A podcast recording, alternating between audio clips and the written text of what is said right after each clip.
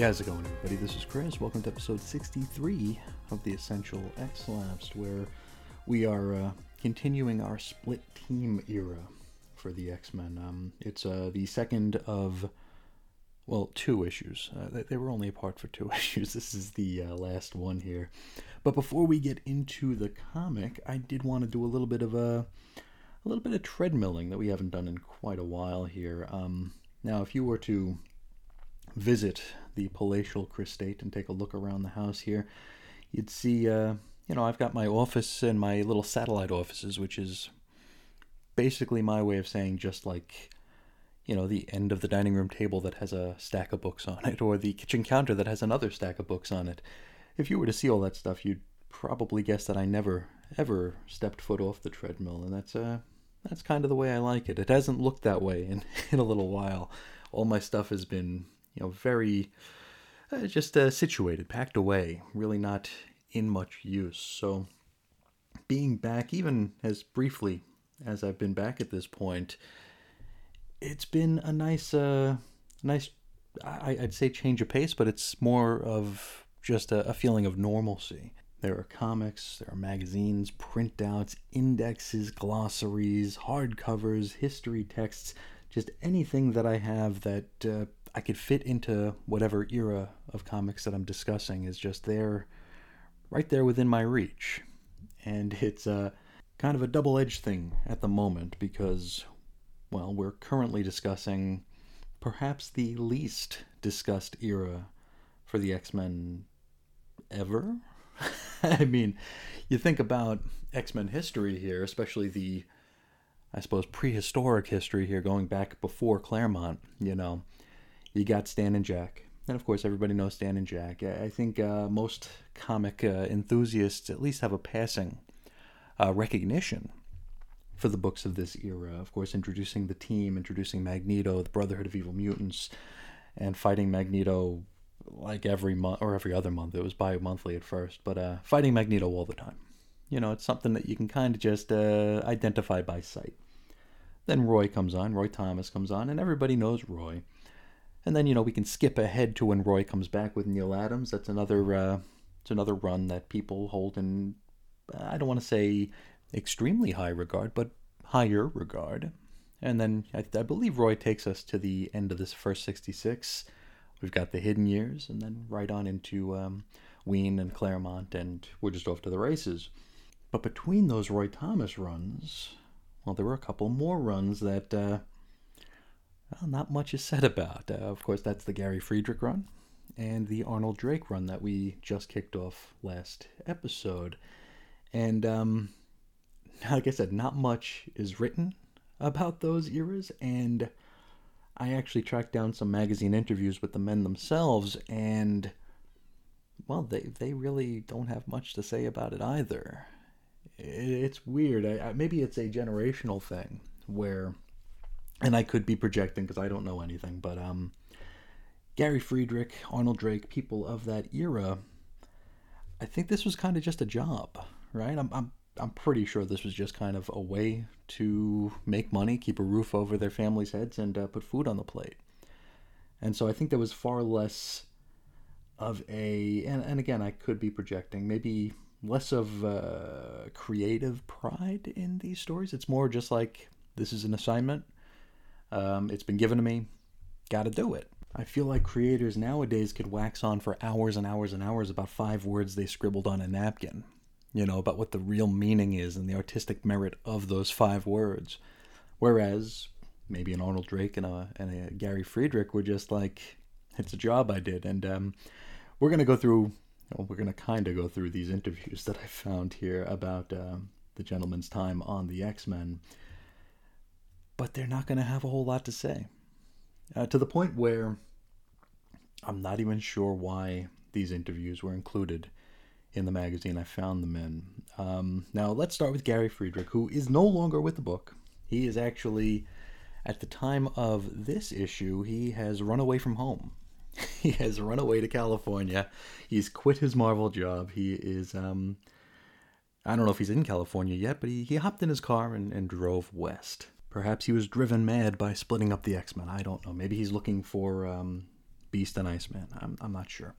So let's get into it here. Gary Friedrich. This is from an interview appropriately titled I Was Never Really an X Men Fan. that appeared in Alter Ego magazine, issue number 24, May 2003, cover date. This was the Men of X feature. Features a lot of interviews with um well with uh, the Men of X, the X Men creators of the early years. Now this is probably like the single issue of a magazine that I've probably pulled out of my uh, little magazine box more than any other for tidbits on just some weird X Men minutia. Because I mean, this is seriously, where are you going to find Gary Friedrich and Arnold Drake talking about their time on X Men? Unless there's something I'm obvious, something obvious out there that I'm missing. I haven't seen much of it. Anyway, now Gary, he explains that he got the gig on X Men because Roy Thomas was burned out, and uh, well, he kind of just passed it off on him. And it would seem like at this time, Gary was maybe just below Roy in the Marvel writer bullpen pecking order the way it's explained here, like assignments would roll downhill. Like Stan would do it, and then Stan would pass it to Roy. Roy would do it, and then Roy would pass it on to Gary. I think Gary also inherited like Millie the model from Roy.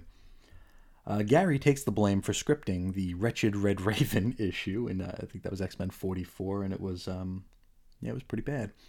Uh, you see, Roy Thomas had planned to script that one himself, which is why he you know took an entire issue to reintroduce one of the more boring Golden Age characters in Timely's pantheon of characters. Um, I mean, Red Raven, even back during the Golden Age, was a bomb. You know, it only lasted a single issue. And it was actually a, uh, a Simon and Kirby creation, which is weird. It only lasted one issue. That's how that's how little people cared about Red Raven. So of course Roy Thomas would try to bring it back for the Silver Age. Uh, now, um, when asked about writing the X Men, Groovy Gary offers us some amazing insight. You ready for this? I mean, it's going to blow your mind. So he says, quote, I have to say that the whole memory of writing the X Men has been flushed out of my memory. I just don't remember anything about it. Well, thanks for coming, Gar. Oh, really. Uh, one thing he does remember is how annoyed the uh, letterer, Artie Simek, would get after getting um, Gary's overly verbose scripts. I guess it was like a running gag at Marvel offices that Artie would call in, complain about how many words he'd have to write, and uh, they would uh, kind of giggle at his expense. Gary would go on to recall that he uh, tried writing the X Men as full script rather than using the Marvel method. And he says that the Marvel artist bullpen, not accustomed to writing from a script, so he says this was a complete and total disaster. And um, well, maybe maybe that uh, that shows in the work yard, or maybe or maybe they you know, pulled back from full script and tried it the Marvel way, and maybe that didn't jive with Gary. Maybe it was just a bad fit. Now, when asked if he had any feelings toward the X Men, Gary would say, well, that's the title of this interview. Well, I was never really an X Men fan. I can't give you a particular reason why, but they never grabbed me. And you know what? In fairness and in credit to Gary, I feel like writers of the current year who aren't grabbed by the characters that they're assigned to just completely change those characters into whatever they wanted them to be anyway. You know, uh, character bibles aren't aren't a thing anymore, unfortunately. Uh, the interviewer, Jim Amash or Jim Amash, I don't know how to say his name. Uh, he editorializes here a bit. He suggests that the X Men's roster of lackluster post Kirby artists might have something to do with um, the lack of grabability in the X Men, which, I mean, poor Werner Roth just can't catch a break, can he? He's crapped on by like just about every anybody who talks about this era of X Men. It's like, yeah, the art sucked. It was boring. It's like Werner was the guy who did it for at this point longer than anybody, I believe, and never seems to get any credit for it, which is going to be doubly frustrating in a few issues when Jim Steranko shows up on the book and people are like literally bending over backwards to say how great he is when I don't know if this is a hot take or a spicy opinion here, but um Steranko's X-Men work not great. I it, it's uh it's awkward, it's off model, it's uh I don't know. I, I honestly don't want to be a contrarian here, but I would take Werner Roth over the two issues that we get from Steranko coming up. I mean, genius design work. Really enjoy his covers, but the interiors, maybe he was rushed. Uh, uh, maybe he was a last minute fill in, or maybe they were just trying something out. Really, not Steranko's best work in the X Men uh, in the X Men issues that he does. Anyway, back to Gary. Uh, he claims that he and Arnold Drake had never co-written anything. If you recall, last episode, our lead story was credited to both Gary Friedrich and Arnold Drake, and Gary says, "Nope, that was not the case because, in fact, he had quit Marvel and he'd run away to California at this time. And uh, that pretty much sums up his time with our Uncannies, which wildly interesting, right? I'm really not sure why they spent two pages of this mag on this guy who clearly had no affection, no interest. I mean, sure he was there, but I don't know. He didn't offer any insight and really didn't seem to care during the uh, during the interview. Uh, from here, let's hop into a little bit about Arnold Drake, and this is an interview from that same magazine. Now, Arnold explains that he left DC Comics after seeing uh, the writing on the wall that Marvel was about to eclipse them. Now, he this was one reason why he left. Uh, there were other things, but he doesn't really elaborate on them. I could be mistaken, but maybe it's that union stuff that we talked about, either last episode or the one before. Can't say for sure. The timelines are weird. Uh, Arnold claims that he'd offered Irwin Donenfeld, who was the son of DC National's co founder Harry Donenfeld, to, uh, well, Arnold saw himself becoming DC's version of Stan Lee. He says that he explained to Irwin Donenfeld that uh, Carmine Infantino was DC's version of, of Jack Kirby, and that he, Arnold Drake, could very well be DC's Stan Lee. He promised Irwin that within a year of him at the helm, DC would outsell Marvel 3 to 1. Bless your heart, Arnie. I mean, I'm a big fan.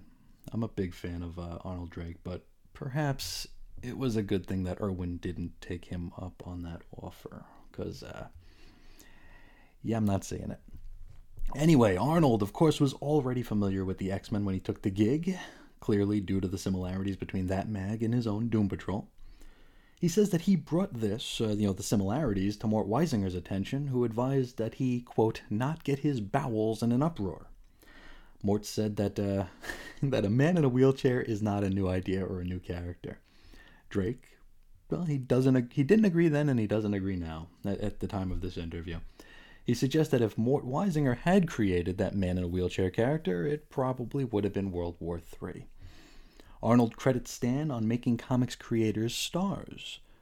You see, DC wasn't so keen on giving credit back then. A lot of times, you know, I, I buy a lot of Silver Age back issues here, and it's uh, when you buy a DC, it's very, very seldom, at least you know in the earlier '60s, that uh, that there's going to be a credit there.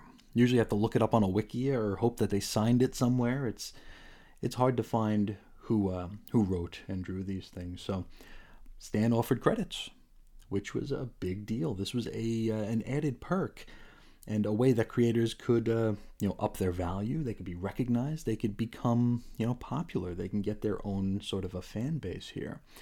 And uh, this was something that Stan offered because Marvel was paying less. Now, Drake says that although Marvel was, in fact, paying less, this whole, quote, star system would attract some DC mainstays to come over because of this perk.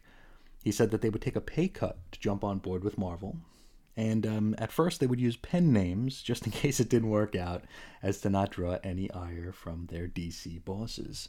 And of course, we've uh, we've gone through you know the pen names here. We've read about them in the bullpen bulletins. Our our own Werner Roth came in as whatever the hell he came in as. It was the it was the name of his it was his two sons' names was was his uh, pen name. I just don't remember what it was off the top of my head. Uh, Arnold says that Stan was big on dialogue where DC wasn't. He says that Mort Weisinger set limitations on the amount of words to appear in DC Comics, like to the number. And uh, he stated that uh, this is Mort. He says that he wanted uh, uh, he basically wanted people to be able to read an entire comic in the time it took to vacate their bowels, like uh, during a commercial break of a TV show. I uh, I don't want to think about that since, like I just mentioned here, I do go through the back issue bins. I do buy a lot of Silver Agers. I don't want to think about where they've been or what they may have bore witness to. So we uh, we'll just move along. And I mean, at this point in our little uh, Arnold Drake interview, you may be asking, "Hey, Chris, when does Arnold Drake talk about his time on the X Men during this interview about his time on the X Men?" he really doesn't. He really doesn't talk about it much. Um, he says that uh, after the X Men broke up, he kind of went back to his old Doom Patrol well, and he told some split team stories, which he had done for the Doomies before coming over. Um, he also says that he really enjoyed writing the origin of X Men backups, which, really? I, I know we're having a blast reading them, right? Um, he also truly believes, uh, or still did believe back in 2003 at least, that Marvel plagiarized the Doom Patrol with the X Men. Now, he goes on to blame DC staffers, those using pen names at Marvel, for leaking the idea of a dude in a wheelchair to Stan Lee. He also points out how in the Doom Patrol he'd introduced the Brotherhood of Evil, and just a few months later, Stan introduced the Brotherhood of Evil Mutants. Though, in an X Men panel in the same magazine, he kinda he kinda walks that back. He kinda sings a different tune here. He says, and I mean he's surrounded by I think Dave Cockrum, Roy Thomas, Jim Shooter. Uh, there's a few big movers and shakers as part of this panel. Here, uh, Arnold would say that Stan probably didn't consciously rip off the Doom Patrol. Now, after he says this, Roy Thomas raises the point that, uh, well, the Doom Patrol, if you squint, looks a whole lot like the Fantastic Four, which gets a, a bit of a chuckle out of Arnie. Uh, he claims that he left Marvel because there just wasn't enough work for him, which seems kind of suspect, but uh, okay. and uh, well, that gets us up to speed on our uh, last two creative teams for this era of books here. I'm trying to get as much, much mileage out of anything here because, I mean, these stories aren't great. Uh, they're very clearly not a priority at Marvel. They're kind of just filling a slot on the publication schedule. It doesn't feel like it's getting anywhere. It doesn't feel like anybody cares. So hey, you know, we, we pepper in insight and uh, discussion anywhere we can, which, um, well, that portion of the show is over. So let's get into the uh, book itself here. Today we're talking about X Men number 48. Had a September 1968 cover date. The story is called Beware Computo, Commander of the Robot Hive. Oh. Written by Arnold Drake, pencils Don Heck, Werner Roth, inks John Verpoorten, letters Irving Watanabe, Edit Stan Lee, cover price 12 cents. Now, the cover. This is our final X Men featuring cover, and the names Cyclops and Marvel Girl are in huge font. Next issue, we go back to having the X Men name and logo front and center, but it will be the last time using the original. I don't know how would we describe the the original X Men logo, the one with like the little crinkles at the end of the X, the the crinkle logo. I don't know. It's gonna be the last time we use that one. The issue immediately following that will change to the more recognizable Jim Steranko design, which is still basically, you know, when you think about the X Men, that's the logo I think most of us think about. Now, our story opens on a modeling set where a bikini clad Jean Grey is posing for some fashion photos. Naturally, the leering goons behind the camera are all about it, including one named Mr. Dane. Hmm, no, no, it's no relation to someone we're going to be meeting next issue. Uh, now, as our gal seductively runs her fingers through her hair and poses, uh, her thoughts go, well, where her thoughts always seem to go to the dead professor. Now, we get a reminder that he'd done sacrifice himself to stop Grotesque from doing whatever the hell it was he was going to do. I, I honestly don't remember. We also get a bit of exposition here regarding the disbanded X Men. You see, Bobby and Hank have been sent to California, maybe to find um, Gary Friedrich. I don't know, but um, they're in California, despite the fact that we just saw them in New York City last issue when they fought the Mahayogi. Anyway, Jean and Scott are in fact still in New York, when it would have been just as easy to say they were in California, I guess. And Warren is a roving agent boy, I'm sure he's got a ton of interesting adventures to share, right? Maybe he ran into Red Raven again. Who knows? Anyway, during the shoot, one of the drooling simp photogs trips over a cable, threatening to pull down a whole bunch of lighting equipment. Jean works her TK voodoo on the gear, making it so it kind of pauses in mid fall long enough for one of the grips to, you know, get a grip on it. Apparently, this is like the Skady 800th near miss on the set since Jean arrived, and a mustachioed goon suggests that she might just be their good luck charm. I, hmm, maybe maybe Jinx is more like it if these near accidents only started upon her arrival, but uh, whatever. Uh, old Magnum PI here is uh, he's looking for a kiss. He, he it's it's pretty gross here. He he like does that whole slow descent toward her cheek. He almost gets the kiss, but then Scott Summers bursts on the set. Now he tells Magnum to back the f up lest he get his ass kicked and the other models swoon at the bespectacled stud. Now, Scott, he actually goes in swinging. He's like literally throwing punches at this mustachioed man. Now, Jean is able to hold Scotty back long enough to defuse the situation. Now, as our man cools his jets, he is swarmed by the other models who all seem to want a piece of him. And, and I mean, old Scotty is wearing a rather fetching turtleneck sweater under a blazer he he he looks like he looks like such a geek. Um, anyway, an annoyed Jean grabs Scott and they leave the set together. Meanwhile, underground, a computer monitor is, I guess, giving birth to a bunch of ugly robots. Now, these are our bad guys. These are our villains, and boy, do they make me miss the likes of the Plant Man and Porcupine. Now, these baby bots pledge their allegiance to Computo before we shift back to our heroes. Now, we find out that Scott and Jean are only posing as a small town girl and a jealous boyfriend. For reasons. I, I mean, is, is there any. Is there really any need for the subterfuge here? I mean, it would be like if I'd moved to a new town and pretended to be a candlestick maker. Who, who in the hell would even care? It's like, oh, here's this guy okay. Anyway, Jean tells Scott that he needs to get a job in order to keep up their ruse. To which he informs her that he's already two steps ahead as he pulls out a pocket radio. On the air at that very moment is the voice of Scott Summers. You see, he's a radio newsman who recorded his latest episode a few hours earlier. So I guess that's as up to the minute as the news would get back in ye old 1968. And I wonder if Scott has a degree in that or any experience in that. I don't know. For some reason, Scott and Jean are suddenly inside Scott's recording booth. I don't know if they found the power of teleportation, but they're there. Jean finds a record album of her new favorite band, Chocolate Covered Ash Can, who I believe opened for Speedy's band Great Frog at some point.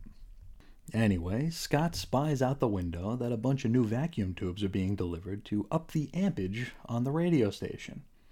What he doesn't see, however, is that a bunch of geeky and pathetic robots have stowed away on the truck. Well, he doesn't see it immediately anyway, but they do make their presence known and felt pretty quick. And I mean, they're zapping and zarking at the poor, unloading fellows here. Scott and Jean rush off to change into their work togs, and after three too many pages of teen on bot action, the baddies take their leave. Jean goes on to use her uh, recently inherited powers of telepathy to scan the fleeing Cybertrons for mental patterns. And oddly enough, she's able to find some. Okay. Uh, they track the bots to the Apex Sand and Gravel Company, which is an abandoned worksite high in the desert mountains of New York City. Okay. I'm telling you, these two should have been in California. Um, we talk about the lack of priority this book seems to have. I wonder if Smiley is asleep at the wheel here. Or maybe if maybe these X-Men stories are so boring and bad that he's just okaying them without actually having to read them. And uh, I can't say that I'd blame him. Anyway, Scott optic blasts the side of the mountain, opening up a cavern full of tunnels for them to explore. They're ultimately led to Computo and the Cybertrons being all dull and lame. After a robot murder ritual, we're back to fight mode. And 800 pages later, it's revealed who's really behind all of this. It's uh, the famed and storied X Men villain, Quasimodo, aka the Quasi Motivational Destruct Organ.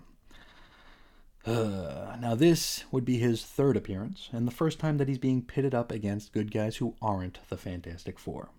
His prior two appearances were in Fantastic Four Annuals 4 and 5.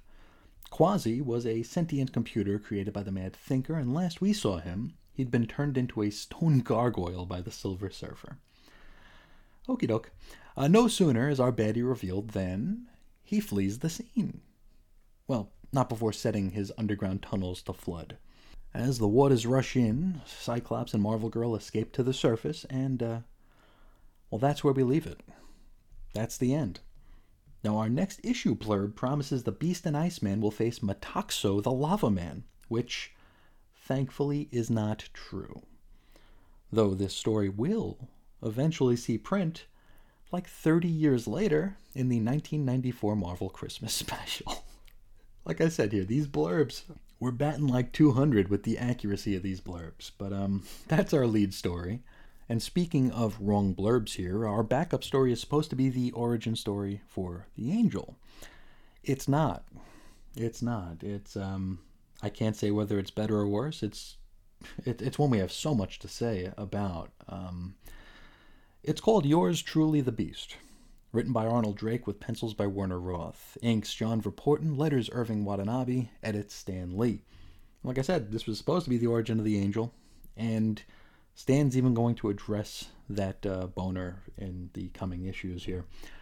Uh, this is not unlike the Iceman backup last issue. It's basically Beast doing Beast stuff for five pages. I mean, he does write a lot using his toes, if you're into that that's really it. Not much to say here. And even so, it's probably more interesting than that Angel backup would have been, but uh, I guess our mileages may vary. Well, those are our stories. Um, don't have a whole lot to say about them. Um, I'm looking forward to this uh, to this era being over. That's that's for certain. Um, how about we just hop into the mutant mailbox? Uh, this the back half of this program. We're going to start with a letter from Masao in Hawaii. Now, they try to get a no prize by saying telekinesis isn't a real term. Instead, it should be psychokinesis. And I, I, I guess we gotta be on the level with our terminology on made up superpowers. Uh, Stan basically tells him to shove it in the most polite way possible. Barbara in Milwaukee tries to scientifically explain Angel being locked in an electrified cage back in X Men number 44. Which, uh, that's the Red Raven issue, I believe. Um, the famed, the infamous uh, Red Raven issue, which I read like a hundred years ago, so I do not remember the scene in question. Uh, she suggests that Warren should have been electrocuted when he touched the, quote, fancy flashlight that controlled the cage. Anybody remember that? I sure don't. Anyway, Smiley wriggles at issuing this no prize as well, saying that the fancy flashlight wasn't actually electrified, which I don't know about you, but that's good enough for me.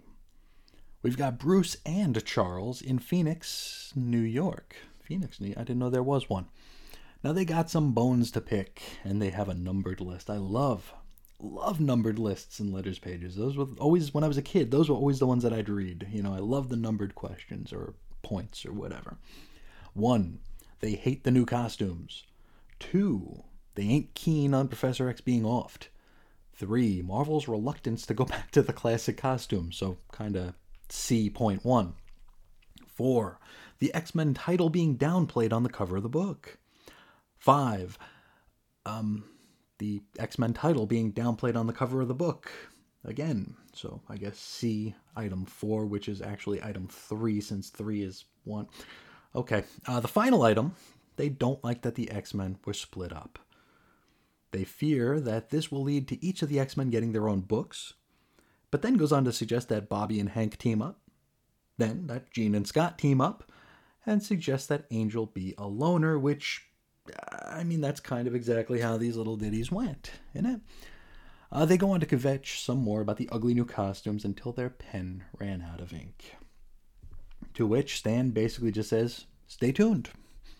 Tom in Virginia says X Men is his favorite book, Spider Man comes in second, and he congratulates Marvel on offing the professor. Stan says, basically, stay tuned. We got a VIP here, Tony Isabella in Cleveland, Ohio. Now, Tony says that he enjoys the origin backups, but, well, they're also eating a little too much into the pages of the lead off story. Now, the feature stories have suffered, and Tony says that they've become, quote, extremely poor. He says that the Factor 3 story was dragged out too long, and um, even though that was 100 years ago, uh, yeah, his point is well taken. That was a very drawn out story and not a very good one. He says that the weak ass baddies like Grotesque have watered down the concept of Marvel monsters. Also, Magneto kind of sucks nowadays. Well, Magneto's kind of dead nowadays, but okay. Tony suggests that the origin backups be shoved into a 25 cent special or something, clear up the pages of the X Men main mag. Now, rather than address any of this, Stan kind of deflects. He says that the Marvel Superheroes mag will be getting an original story every issue, and says that the Phantom Eagle is making his debut right now. Regarding Grotesque, he tells Tony to shove it.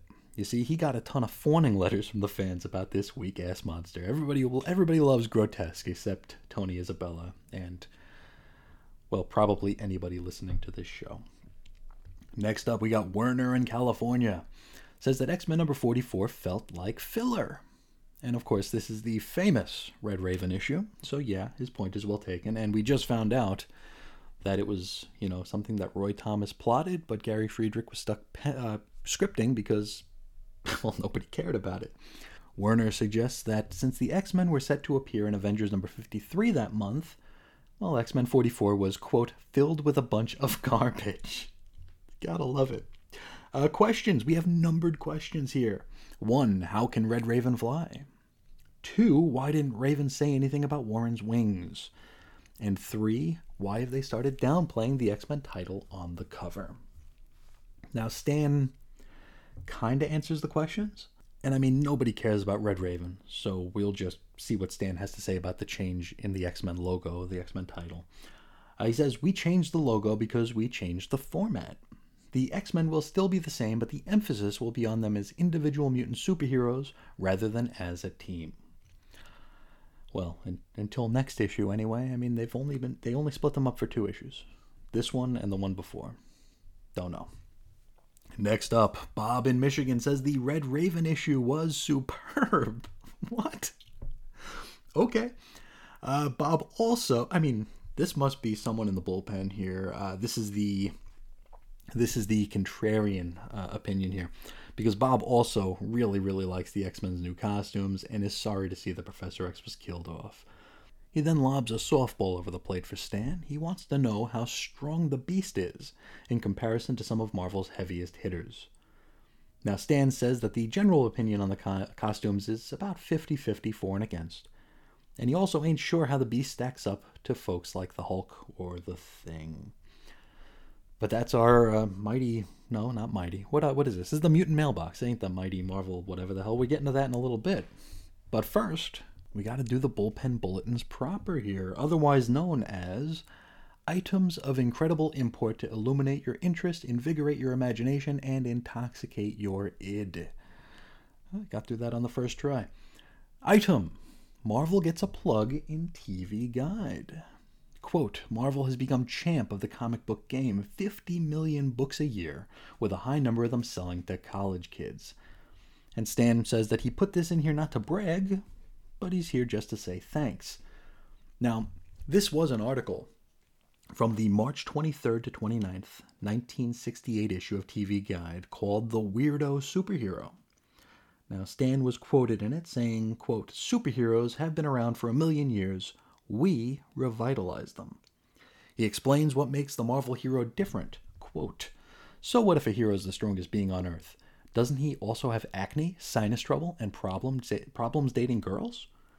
Now, in describing the thing and totally ingratiating himself to the fandom, Stan says, quote, People can identify with someone who's not beautiful. you say that guy could be me, unquote. Now, uh, worth noting, well, maybe, um, our old friend Freddie Wertham is also quoted in this very same article. He's now discussing violence in cartoons influencing violent behavior in children, he explains that uh, these violent cartoons have added to the quote fetish of violence unquote. So to quote some song we may have all heard a few times, uh, same as it ever was. Item Marvel moves, the bullpen shaking things up here. Gene Colan and Tom Palmer are joining forces on Doom Patrol. Uh, not, not Doom Patrol, what the hell am I talking about? Got it on the brain. They're actually joining forces on Doctor Strange. We also got Johnny Craig and George Tuska on Iron Man. Item A GI in San Francisco is looking for Marvel Maniac pen pals, so Stan shares his address here. I won't share his address because he probably doesn't live on base anymore. Item Marvel merch is running amok. Toys and games from Louis Marx, Ohio Art, Western Publishing, and Kenner. Stan says for more info, grab Marvel's Groovy Magazine number three. Anybody have a copy of Groovy Magazine number three they'd like to share some pictures from? Hit me up. Item Welcome to the Marvel bullpen to the quote king size leprechaun, Arnold Drake. Welcome, Arnold. Uh, next up, we got Stan's soapbox, and um, things are getting problematic on the soapbox because uh, Stan says he's gotten a zillion letters asking for his opinion on social issues. He lists off items like Vietnam, civil rights, the war on poverty, and the upcoming United States presidential election. The election at the time was Richard Nixon versus Hubert Humphrey. Now, Stan says he's flattered that the fans are interested, but says among the bullpen, no opinions are unanimous. He explains that there are just as many staunch Democrats as there are dyed in the wool Republicans at Marvel. Stan says he doesn't believe in party lines and that each person should be judged by their actions. He says that to judge someone on their political beliefs is not wise, and he believes that everyone should be treated with tolerance and respect. Imagine if Marvel, or comics in general, still felt that way today. It's it's almost like a different world.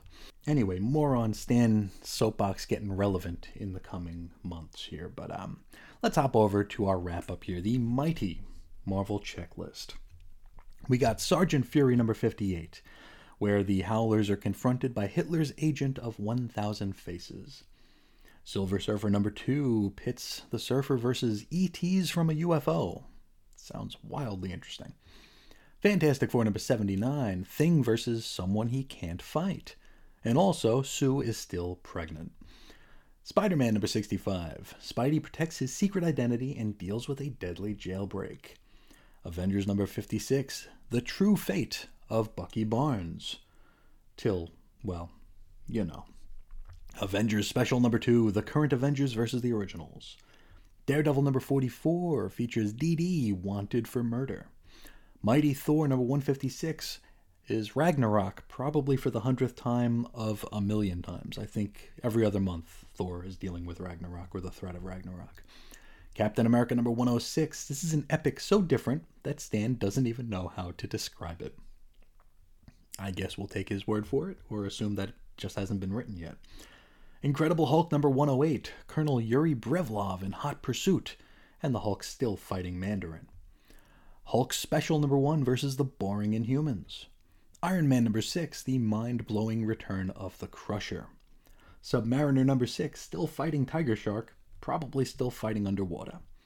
Not Brand Ugh number 9, for a third month running and still double everything and still wildly unfunny. Captain Marvel number 6 versus a baddie with the power of the sun itself.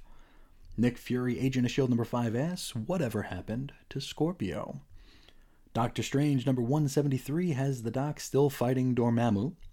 Sergeant Fury Special number 4 features the Battle of the Bulge. Captain Savage number 6 has the leather neck easy for me to say leatherneck raiders protecting Australia from a Japanese invasion.